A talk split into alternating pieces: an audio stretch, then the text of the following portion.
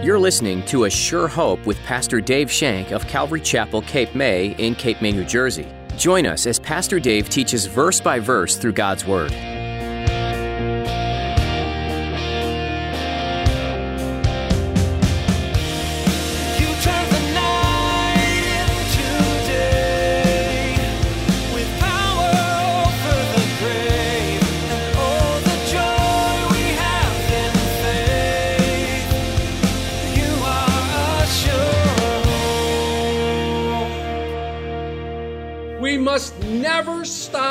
Trusting God. We cannot stop trusting God, regardless of what the circumstances tell us and show us. We cannot stop trusting God. Ruth didn't all of a sudden get up and say, That's it, I'm out of here, and run back to Moab because Moab might not be the one to redeem her. Boaz had told her, Do not fear, my daughter. See, fear is the opposite of faith. In today's message, Pastor Dave will remind you that one of the most important things a Christian can do is trust God. When we stop trusting in God, we start trusting in something or someone else. God is the only one worth trusting in. Anything else won't be able to do anything. Christ is capable of anything. Now, here's Pastor Dave in the book of Ruth, chapter 3. As he continues his message, it's complicated.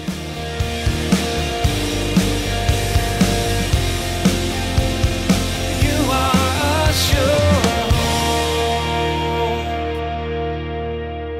In Acts 4:12 it says, "Neither is there salvation in any other, for there is no other name under heaven among men whereby we must be saved. There was no other." So Ruth thinks she's being going to have a fiance. And Boaz says, "It's a little more complicated than that." We spoke of these before complications. Just when you think everything's going according to God's plan, everything's working according to God's plan, and you know it's the Lord. You've seen it time after time. You're comfortable that the Lord's working here. Everything's working fine, and all of a sudden, it's complicated. Something happens. You don't get out of that hospital bed as soon as you thought because a complication sets in. Something happens with the bank loan that you knew God was getting the money for you so you could purchase this thing. Something happens. Something happens when you think everything's going along smoothly, all of a sudden something happens. Why? I think it's because God wants us to trust Him. And God wants to build your faith. God wants to build your faith. Yeah, you'll trust in me for the great times. You'll trust in me in all these wonderful things that I'm doing in your life. Look how happy you are. You're trusting me all of a sudden. But guess what? You're not going to get out of that hospital bed today. You got to stay for a little bit longer. And you get all upset. And God says, wait a minute. Have I changed? Have I become some other different God? Am I not still the same God? Just because the complication arose doesn't mean he's changed.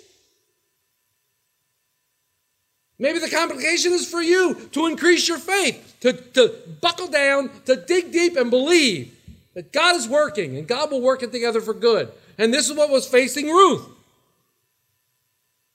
This is what was facing Ruth. God was going to make her stronger in her faith. We must never stop trusting God. We cannot stop trusting God, regardless of what the circumstances tell us and show us. We cannot stop trusting God. Ruth didn't all of a sudden get up and say, That's it, I'm out of here, and run back to Moab because Boab might not be the one to redeem her. Boaz had told her, Do not fear, my daughter. See, fear is the opposite of faith. Fear will quench faith in a heartbeat, and fear leads to anxiety, stress, hopelessness, and despair. And guess what, folks? Fear is not from the Lord.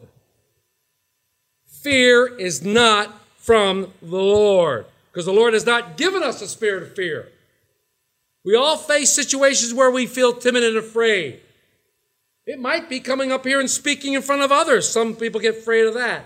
Some people are afraid of confrontation. Some people are afraid of being made look foolish. Some people are afraid of rejection. We all deal with fear on some level or not.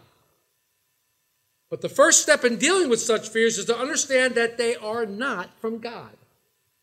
They are not God. We need to be able to say, This isn't God making me feel like this.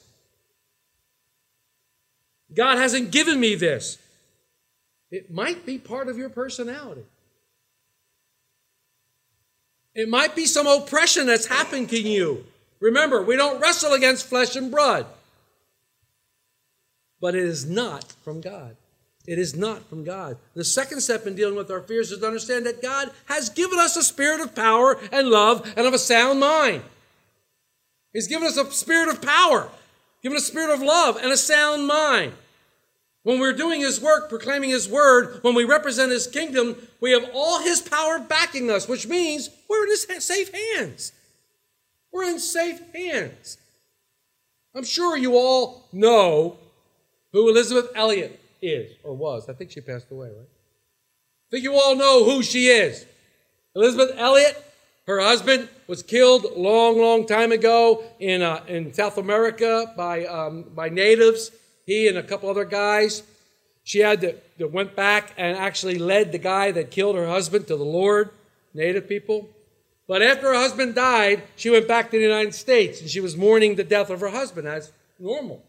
And she felt the Lord leading her back into this area before she even talked to. She was leading them back. And somebody came to her and said, Are you not afraid? And she says, When you're doing the will of God, there is no fear. When you're doing the will of God, there is no fear, for God did not give us spirit of fear. He didn't give us that. We're in the safe hands. God has given us a spirit of love. This tells me a lot about the power behind us.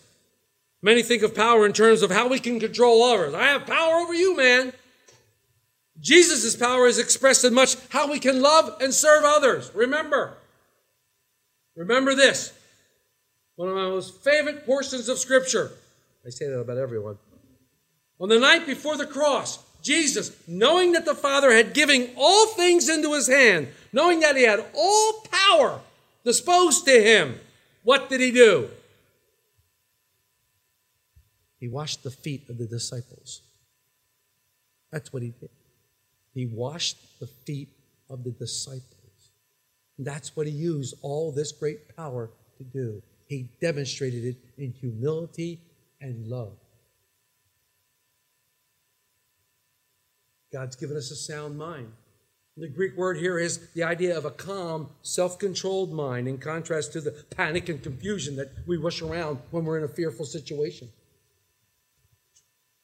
We don't need to accept what God has not given us, a spirit of fear, but we need to humbly receive and walk in what He has given us, a spirit of power and a love and a sound mind. And it causes us to be bold. If we're not bold, we can't fulfill God's purpose.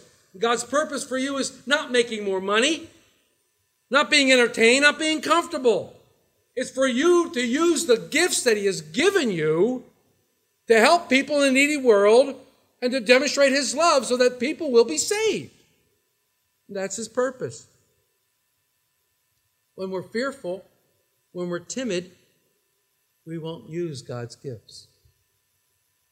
We won't use God's gift to touch people.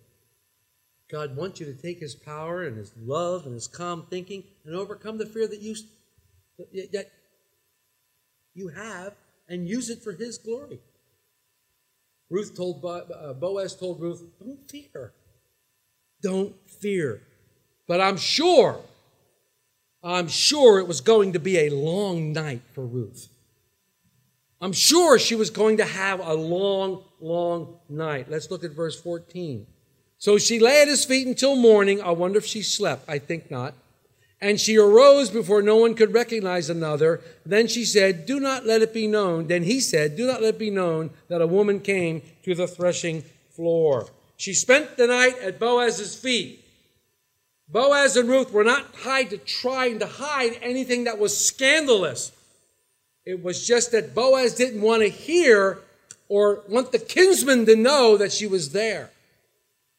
He didn't want word, he didn't want word to get back to him that she was there. And Boaz was afraid of that because she came and basically demanded marriage.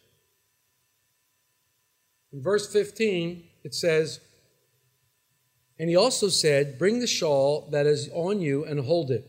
And when she held it, he measured six ephahs of barley and laid it on her. Then she went into the city. When she came to her mother in law, she said, Is that you, my daughter? Then she told her that all the man had done for her. Verse 17. And she said, These six ephahs of barley he gave me. And he said, For he said to me, Do not go empty handed to your mother in law. Not only did Boaz calm Ruth's fear and anxiety, not only did he give her assurance of the future that she would be redeemed, but he gave her a present. The amount of grain he gave her seemed to be proof of his devotion and love. For what she was gleaning was just daily food. The amount of food he gave her, they thought probably was going to last several weeks. Several weeks. He gives her a gift.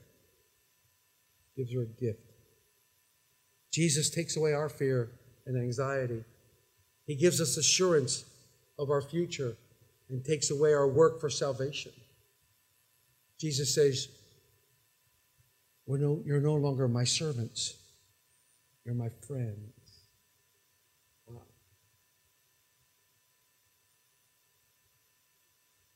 Ruth returns home and tells Naomi all that happened. Now, many look at verse 16 and says, Why is Naomi asking, Is that you, my daughter? There's a lot of controversy over that. But one commentator said it this way, and I kind of like this. The words of Naomi signified the question Are you still Ruth the Moabitess? Are you a bride to be? Naomi was taken by the generous gift Ruth brought home. Boaz is a sly guy. He's cool. I like him. Uh, take these home for your mother in law. Always give gifts to mom in law, man. Always give gifts to your mother in law. That, that's pretty cool. I like that. Brings us to verse 18. Naomi says to this, she says, Then she, as Naomi said, Sit still, my daughter, until you know how the matter will turn out. For the man will not rest until he has concluded the matter this day.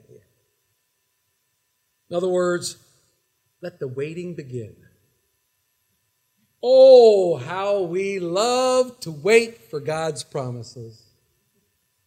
I know you guys are never impatient with God's promises because I said before, you guys are so much more spiritual than I. You guys never ever worry or get anxious or get nervous about God's promises.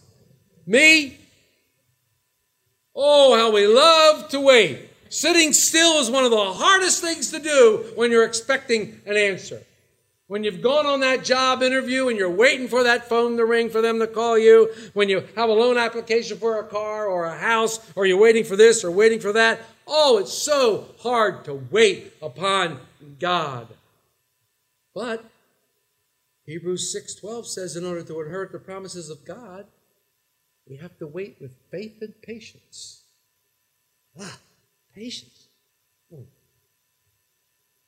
These two women believed that Boaz would accomplish all he said he would.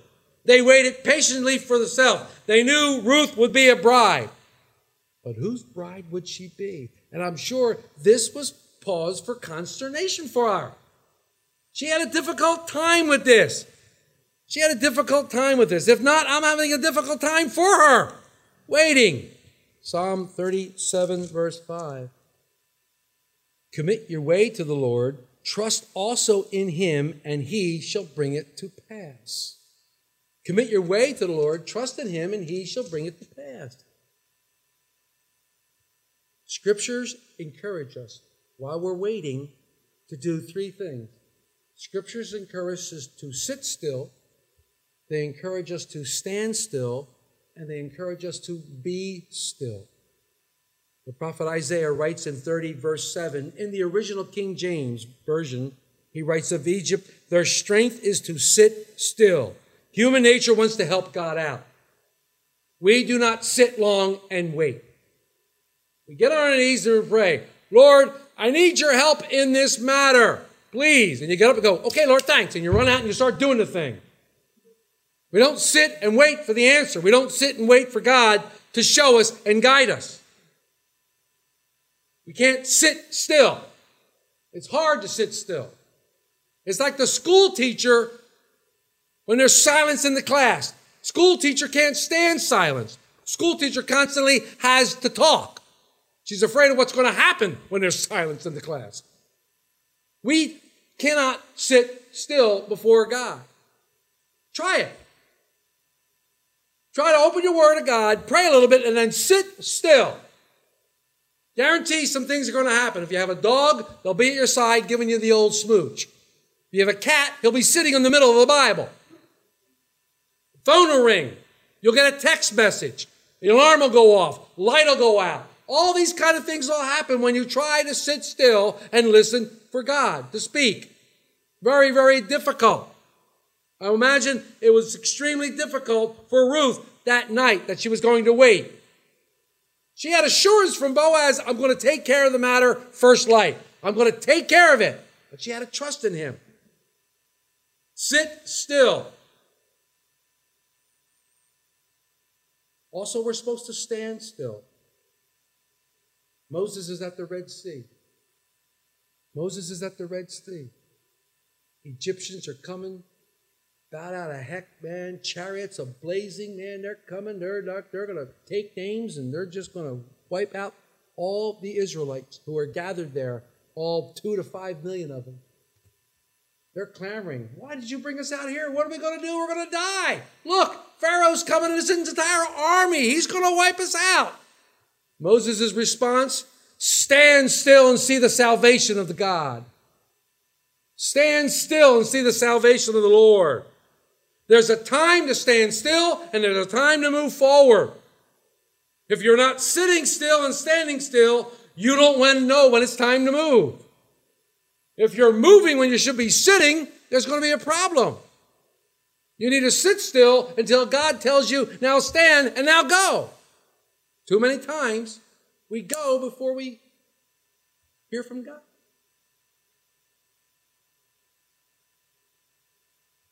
And finally, the best antidote for the restless spirit, the anxiety filled heart, is Psalm 46, verse 10.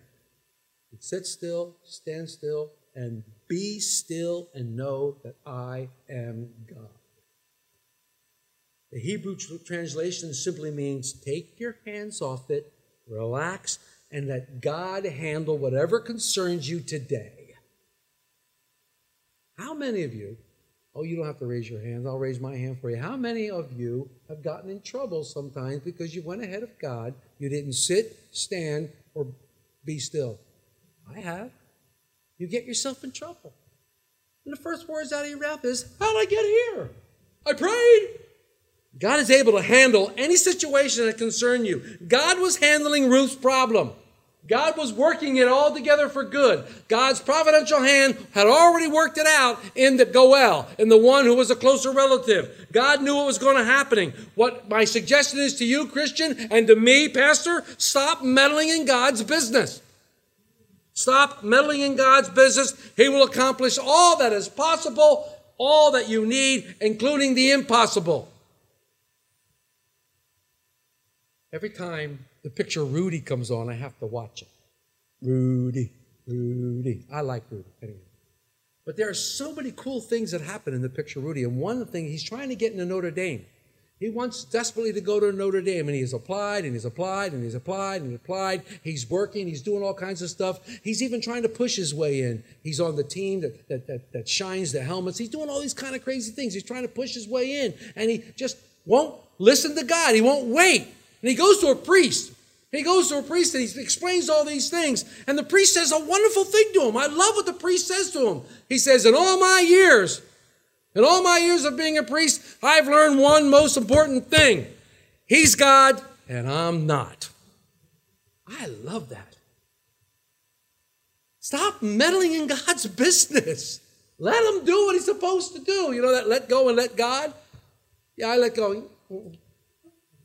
Mm-mm. Mm-mm.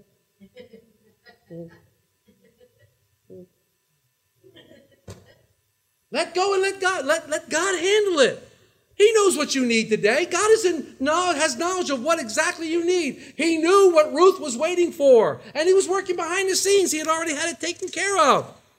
We should not sit still, stand still, and be still, and then God will deal with you. Or, well, what happens?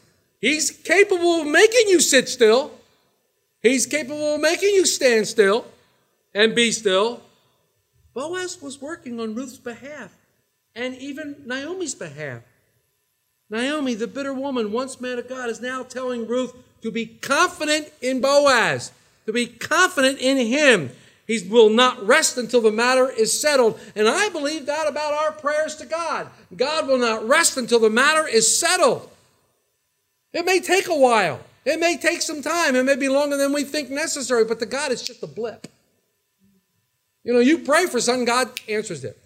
But we see it takes maybe a, a while. When it comes to redemption, and I got to bring back everything to the cross. When it comes back to redemption, we're looking at Boaz as the kinsman redeemer, the, the one who gives redemption. When it comes to redemption, Jesus did not rest until he accomplished what he was sent to do.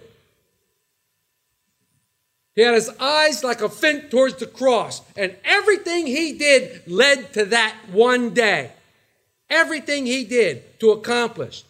A lot of the times, he had to fulfill laws. He had to fulfill all the law. This took time. This took time for him to accomplish, but he never lost sight of what he had to do. He became obedient to God the Father, even unto death death on a cross. Today, what is he doing? He's in heaven working for you and for me. He's interceding on our behalf. He's interceding in heaven for you and me right now. When Satan comes strolling around heaven, read the book of Job, he can get into heaven right now, he hasn't been kicked out. When Satan comes strolling around things and say, Well, what about that goofy Dave? Look what he did now. Jesus said, He's one of mine. He's one of mine. He's accepted me. He's my mine. Belongs to me. You have no part of it. He's working steadily for us. He's at work right now in your hearts through the Holy Spirit, transforming you into His image. He's at work right now. What's the problem? You have to let Him. You have to allow Him to work. Perfect gentleman.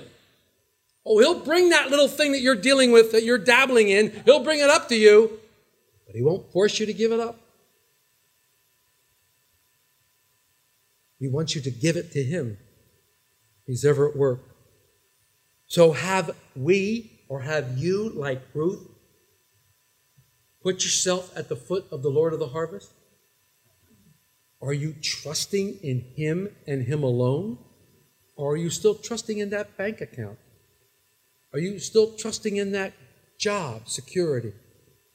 Are- you still trusting in other things, that relationship, that whatever? Are you trusting in Him and Him alone?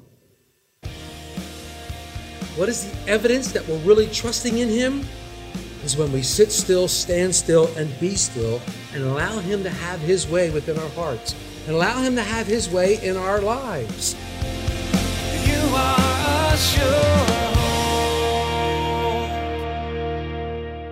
We'd love to keep studying the Word of God with you, but that's all the time we have for today on A Sure Hope. We'd like to invite you to learn more about this program by visiting our website, assurehoperadio.com. There, you'll find our archive of previous messages from Pastor Dave Shank, available to listen to or even share with your friends and family. You can explore more of this series in the book of Ruth or other books in the Bible. Each one gives unique insight into God's plan for you and this world you live in. If you're looking for a church family and happen to be in the Cape May area, we'd love to have you join us for a time of worship and Bible study right here at Calvary Chapel, Cape May. We meet weekly on Sunday at 10 a.m., and you can find all the information you need by visiting AssureHoperadio.com. We are gathering in person, but we understand if you're not comfortable with that yet. Instead, you can join us for church online through Facebook Live. Just follow the link at AssureHoperadio.com. While you're there, don't forget to like our page so you can stay up to date with all the latest information about Calvary Chapel Cape May and A Sure Hope.